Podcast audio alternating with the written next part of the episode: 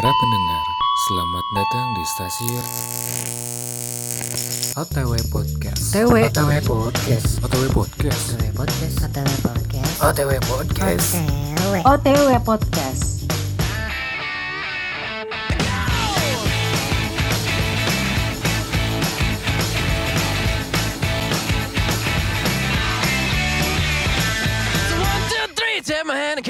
Because you look so fine that I really wanna make you mine. I say you look so fine that I really wanna make you mine. Four, five, six, come on and get your kicks. Now you don't need the money when you look like that, do you, honey?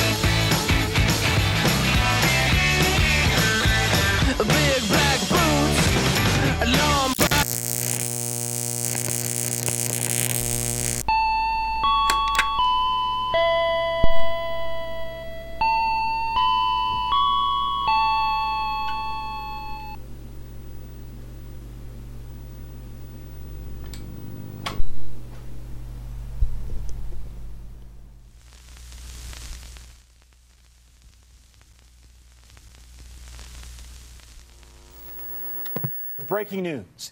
In a major escalation in tensions between the U.S. and Iran, the top Iranian general has been killed in an airstrike while leaving the Baghdad airport.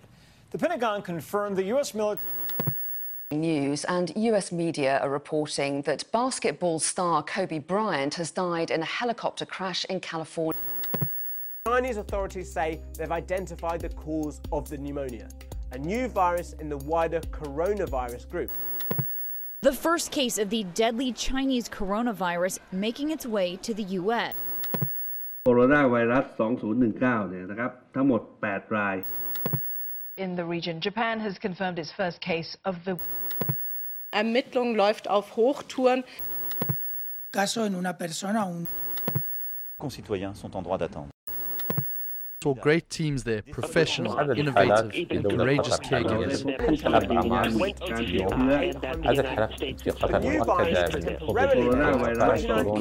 be able to adapt to provide the answers that our fellow citizens are entitled to.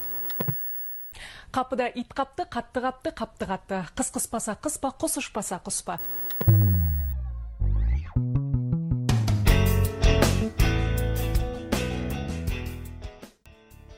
Bang.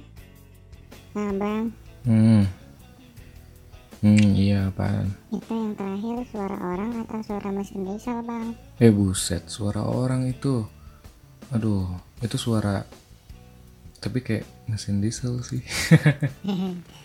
Apa kan aku bilang? Eh bentar, siapa lu? Abang-abang ke gua? Aku ling-ling, Bang. Abang lupa ya, kemarin kan Abang baru download aku. Ling-ling. Hmm, udah deh nggak apa-apa temenin gua aja ya. Iya, Bang. Aku ngerti kok Abang tahu sendiri kan? Ya, apaan lu so tau? Itu buktinya HP Abang spesifik aja nggak ada notif. Ah udah udah skip skip, gak usah bahas begituan. Lu mau nemenin gua atau mau ngeladikin gua nih? Iya, Bang. Iya. Ah, gitu doang marah. Is, dasar ya. Eh, sebelumnya apa? Apa kabar? Udah lama banget nih gue nggak bikin podcast. Kayaknya udah hampir sebulan apa tiga bulan. Loh, sebulan atau tiga bulan? Yang deket dua bulan lah. Sebulan atau dua bulan gitu ya gue nggak bikin podcast. Hmm, sibuk sih ya.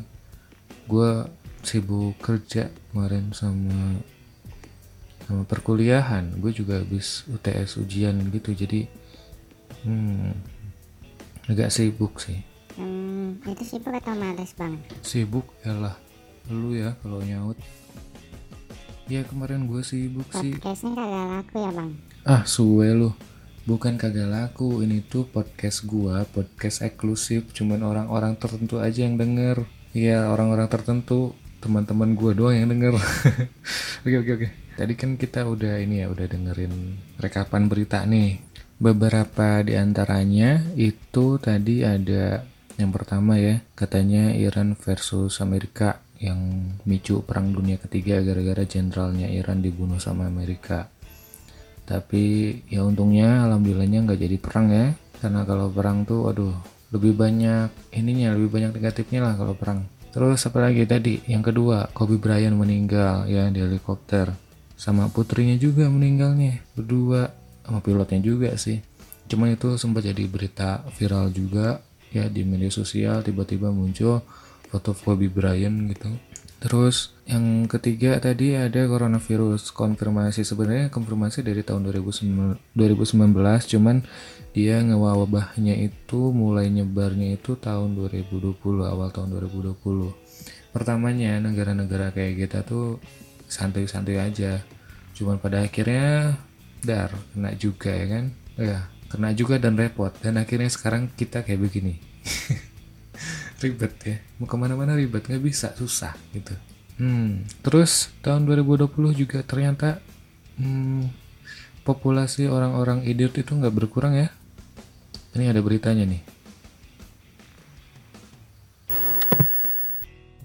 Lalu bagaimana perkembangan terbaru mengenai kasus video prank YouTuber asal Bandung yang membagikan makanan berisi sampah? Kita akan berbincang dengan AKBP Galih Indragiri, Kasat Reskrim Polrestabes Bandung. Selamat petang, Assalamualaikum. Pak Kasat. Waalaikumsalam, Mas Andro. Baik, kami ingin tahu Pak, awalnya bagaimana kasus ini setelah diamankan pihak kepolisian, satu dari delapan pelaku bullying terhadap RL, bocah penjual jalan kote atau jajanan di Kabupaten Pangkep, Sulawesi Selatan, melayangkan permohonan maaf. Pelaku yang memohon maaf yakni Nah, jadi itu dia beritanya. Bang, bang, bang. Hmm? Mau nanya lagi, bang. Iya, kenapa, Ling? Mau nanya apa? Bang, rata-rata orang yang berkumis tipis itu nggak ada ahlak ya, bang? Ah, enggak juga. Kata siapa? Itu mereka berkumis tipis, bang. Terus mereka nggak ada ahlak. Ah, perasaan gue juga berkumis deh. Tipis lagi. Hmm, enggak, bang. Aku nggak maksud gitu, bang. Hmm, dasar suwe lu. Oke, oke. Tadi kan pemuda yang udah berumur ya pemudanya menuju tua tapi masih ngebully bocah. Aduh, apa ya?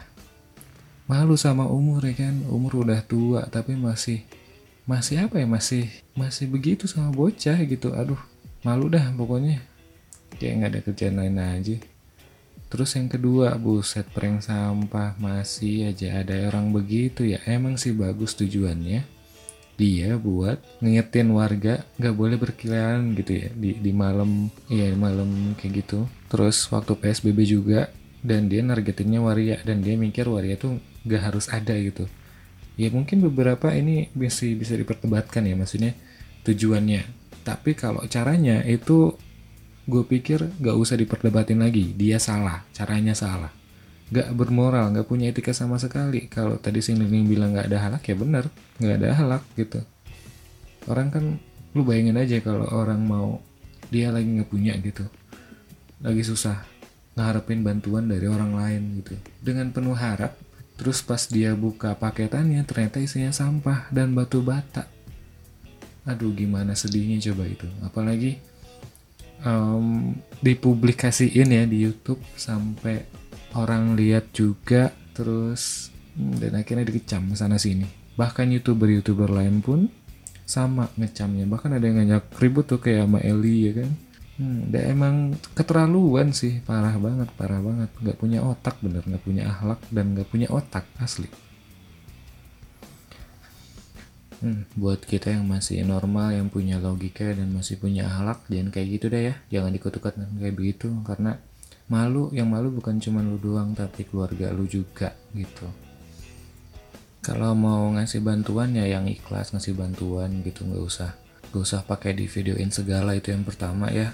Kalau gua sih mikirnya karena lebih banyak madorotnya kalau di videoin bikin konten gitu mending ya udah kasih bantuan kasih bantuan aja gitu nggak usah dipublikasiin.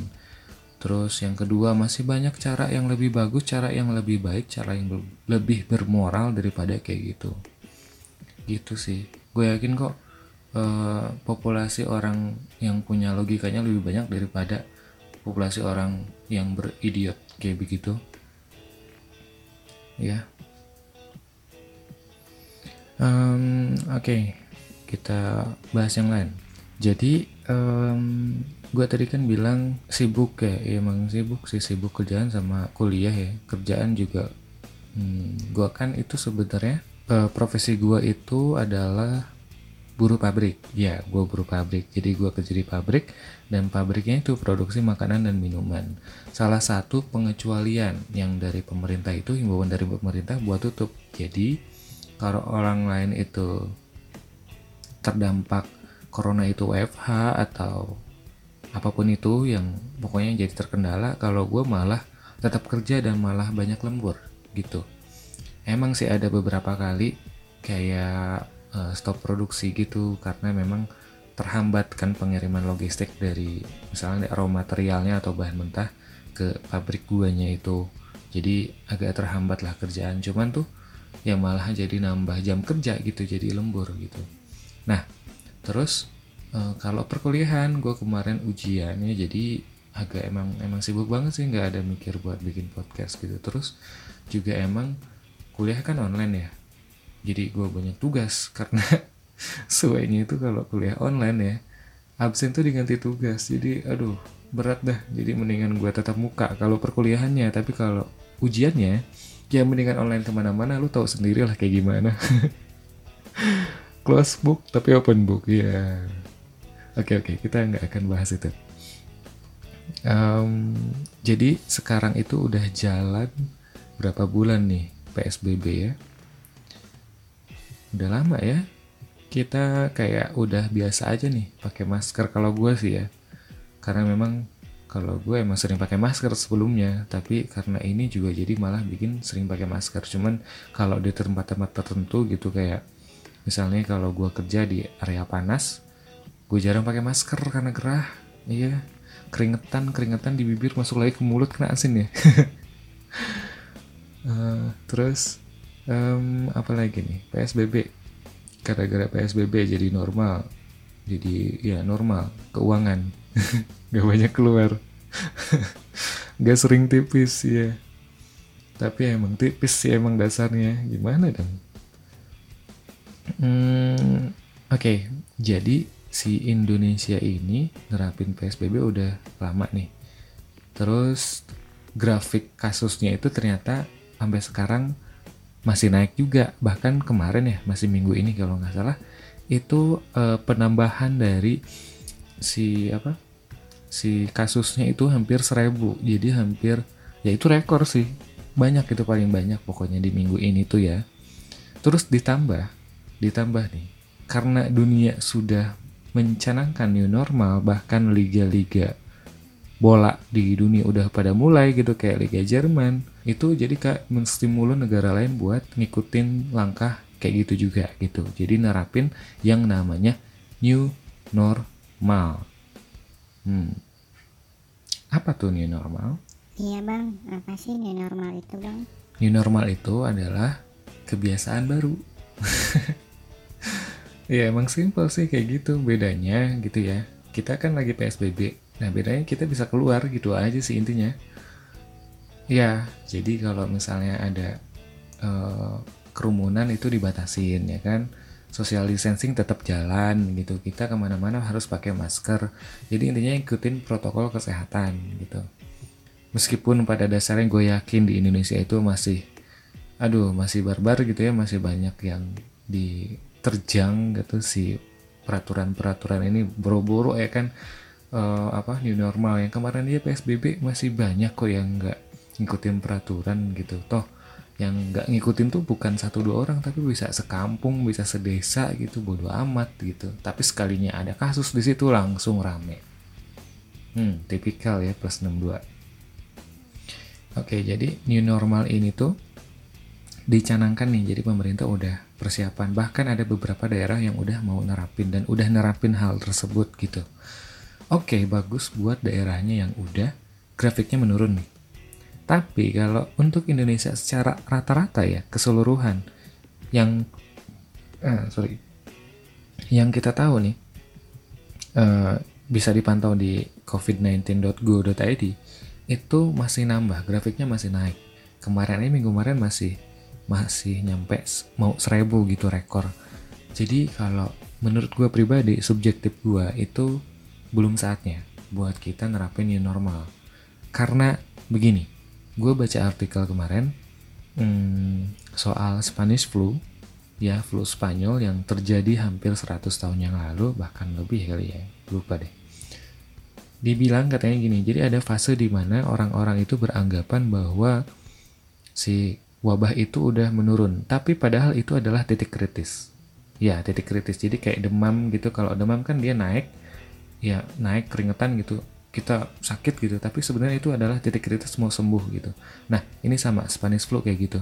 Dia mau mau wabahnya mau turun tapi orang-orang nggak sabar gitu karena udah kelamaan di di rumah. Akhirnya mereka keluar rumah. Setelah keluar rumah mereka merayakan dengan sukacita gitu. Maksudnya uh, yang ngelakuin hal-hal biasanya sebelum pandemi itu. Dan hmm, ya kayak di jalan-jalan gitu ya mereka.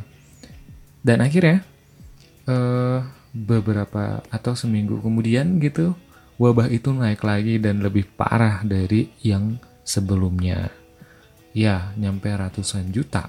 Bahkan yang meninggal pun nyentuh angka ratusan juta. Dan itu parah banget. Nah sekarang itu mau dilakuin uh, di Indonesia sekarang nih kayak gitu. Ketika orang-orang mungkin di daerah-daerah ada yang udah mulai turun nih si kasusnya. Oke, okay. tapi kayak untuk di Jakarta, pokoknya area Jabodetabek itu masih naik.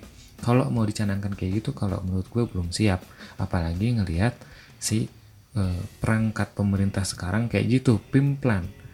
Iya, gue kecewa karena yang pertama hmm, penanganannya itu lambat ya kan? Indonesia itu aduh serba ketinggalan. Gak tau mungkin karena internetnya lemot gitu ya jadi ketinggalan info terus dari dunia gitu ya. Terus uh, kita tuh kayak nggak ada inovasinya sama sekali kayak ngejiplak aja gitu. Orang kan kalau negara lain istilahnya lockdown kita PSBB apa ya kayak ngerubah mengindonesiakannya aja nggak ada inovasi lain gitu nggak nggak ada cara lain yang lebih kreatif gitu. Tolonglah kalau misalnya mau mau bikin kebijakan tuh ya libatin sama semua orang gitu. Jangan main oh, ini main itu. Terus kayak apa ya kayak nanggung aja gitu nggak lockdown lockdown sekalian. Gak usah apa ya gak usah mikirin ekonomi ya. Sama orang negara lain juga ekonominya pada wajar gitu pada turun. Ya Indonesia jangan kayak gitu-gitu amat lah sayangi rakyatnya gitu ya. Kok gue jadi curhat ya maki-maki di sini ya pokoknya itu deh. Itu wujud kekesalan gue karena emang aduh ya ya begitu. Gimana dong? Hmm, tapi ya hmm, generasi muda kita nih harusnya kalau mungkin ya kebijakan kan pemerintah juga gak apa ya meskipun gak ngelibatin semua orang tapi mereka pasti udah bikin sematang-matangnya sematang-matangnya mereka sih.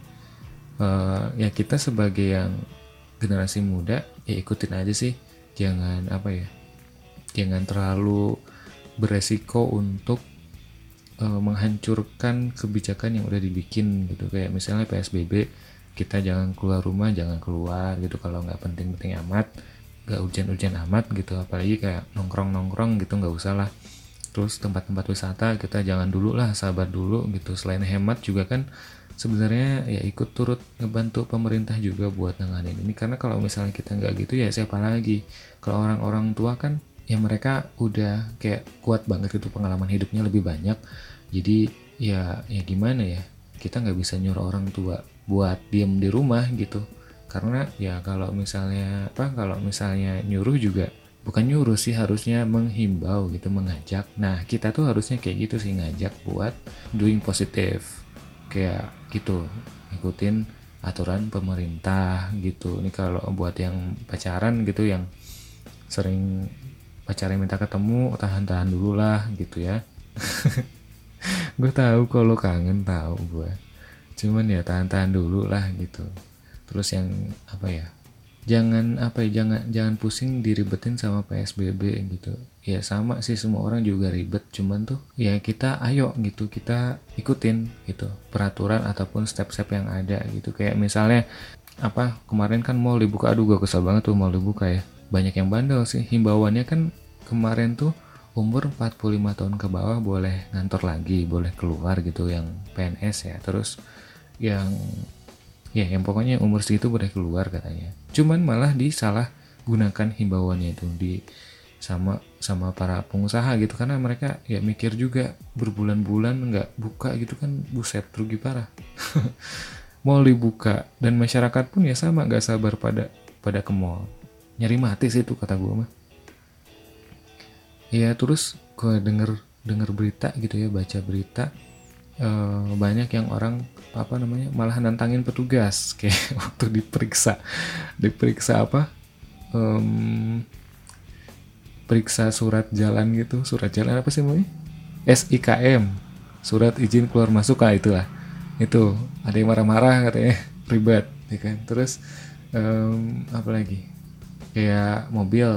Kalau mobil sih masih diperdebatkan nih. Gue malah lebih condong. Kemarin tuh ada berita si suami istri gitu ya. Terus si istrinya di depan duduknya kan mobil gitu. Terus si polisinya ngelarang kan peraturannya peraturan kan si penumpang itu harus belakang nih terus si suaminya bilang lah saya ke rumah aja tidur seranjang kok masa disuruh di belakang?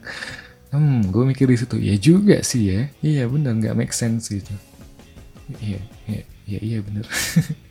Terkecuali kalau angkutan umum ya kalau kayak ojek gitu kayak lebih beresiko mungkin ditahan dulu.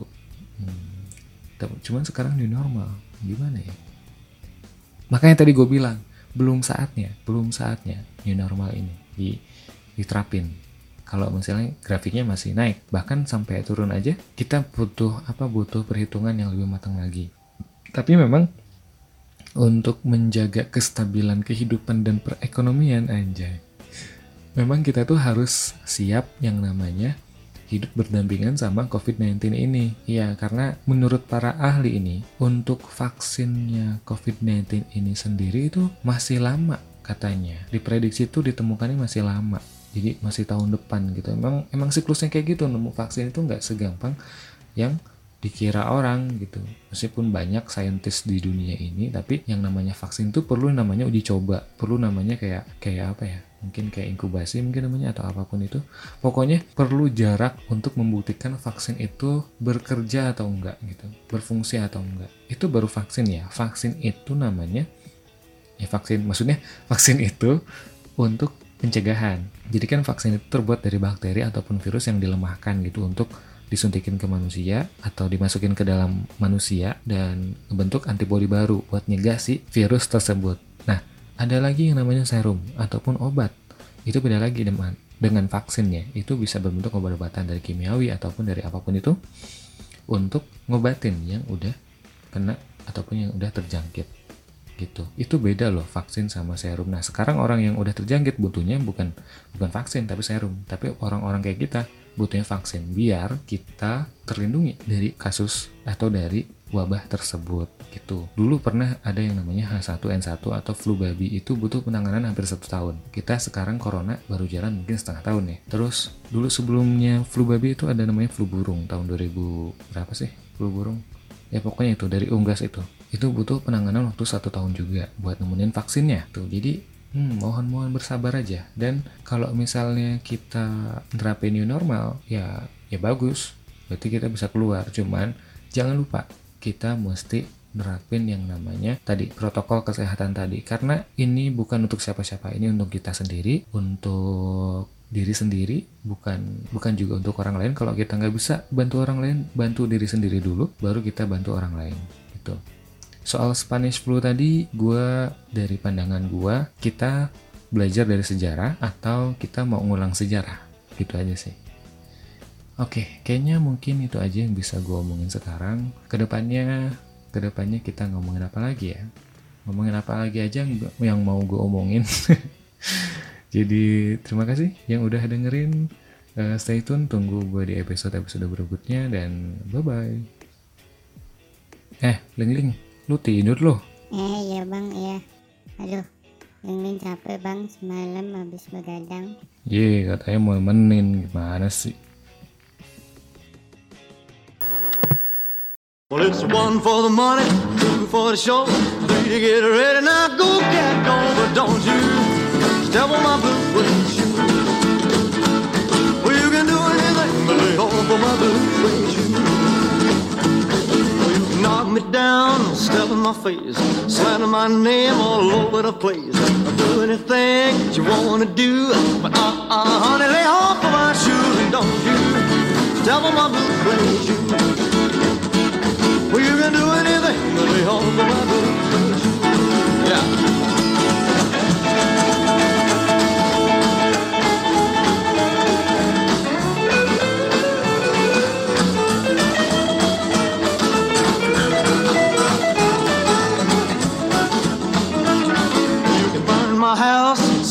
car. My liquor from an old fruit jar. Do anything you wanna do. But uh, uh, honey, lay over my shoes. Don't you step on my blue suede. Well, you can do anything but lay off of my.